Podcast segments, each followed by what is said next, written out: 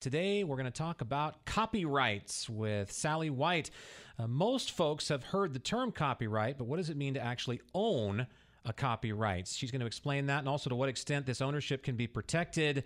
Sally, local attorney with JDSA Law, it's really good to have you here. Thank you so much for having me. Absolutely. So first of all, the basics. What is a copyright?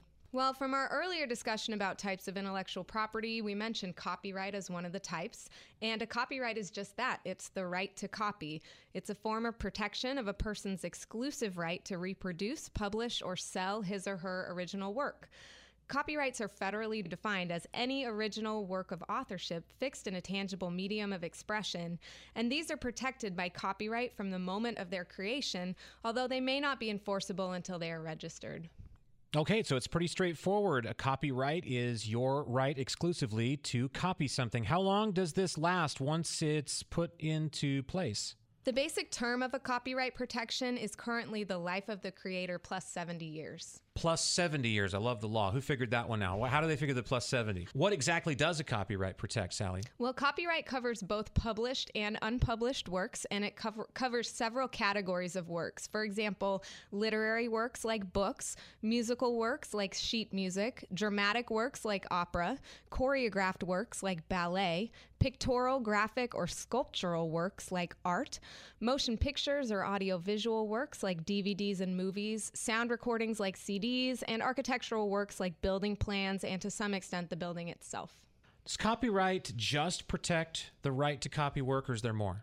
There is more. It also includes other commercially important rights that surround a copyrightable work. An author automatically earns a number of exclusive rights upon creation of the work, and these include the reproduction right, the derivative work right, the distribution right, the performance right, and the display right. And we could talk all day about what each of those rights entail. But it's important to remember that copyright does not protect facts or ideas, although it may protect the way these things are expressed.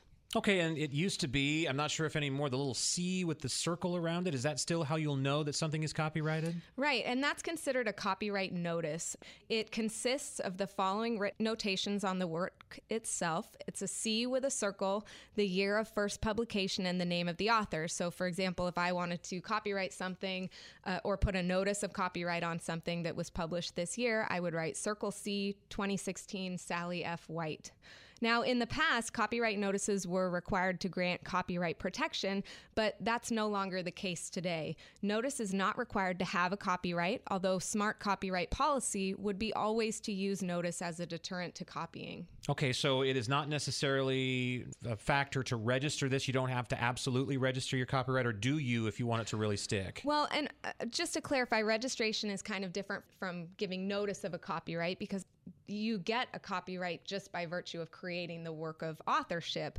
You provide notice on that copyright to the public of your claimed ownership in that copyright, but registration is something separate. You can register a copyright with the United States Copyright Office, which is a department of the Library of Commerce. Now, as with notice, registration is not required to have a copyright. However, I recommend you always register copyrights, because only registered copyrights can support statutory damages or attorney's fees in litigation.